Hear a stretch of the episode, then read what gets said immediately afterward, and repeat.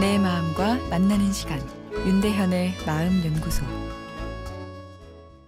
출근길에 듣기만 하다가 오늘 속이 터질 듯 답답해서 글 올립니다.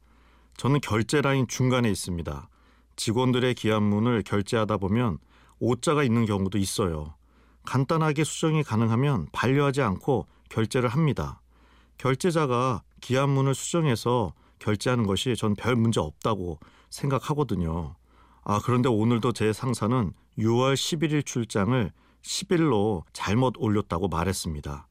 저는 알았다고 하고 회수해서 다시 올렸지요. 그 순간 저는 이 말을 하고 싶었습니다.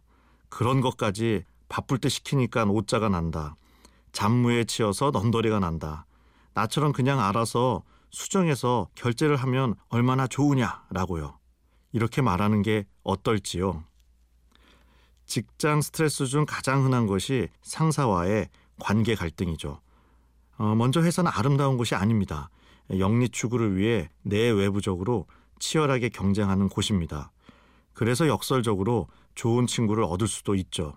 같은 고민을 가진 전우애가 느껴지는 동료를 만날 수 있습니다.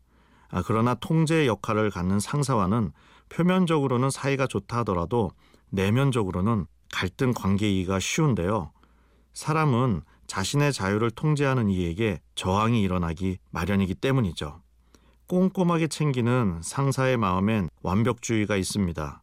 완벽주의는 타인에 대한 불신과 함께 가는 경우가 흔하죠. 그런 상사일수록 정확하게 자기 마음을 이야기하는 것이 좋습니다.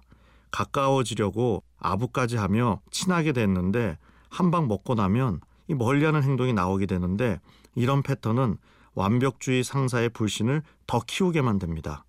불신엔 불안이란 감정이 숨어 있는데 들락날락 내 행동에 상사의 불안이 더 커지는 것이죠. 내 마음을 정확하게 이야기하라는 것은 열받은 것을 감정적으로 쏟아내라는 것이 아니라 내 의견을 정확히 전달하라는 것입니다.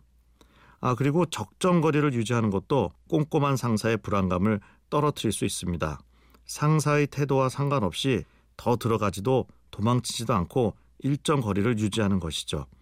매주 목요일 5시에 무조건 찾아가 업무 대화를 나눈다. 이 같은 전략이 도움이 됩니다.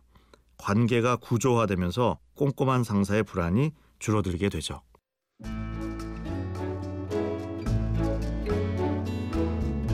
윤대현의 마음연구소 지금까지 정신건강의학과 전문의 윤대현 교수였습니다.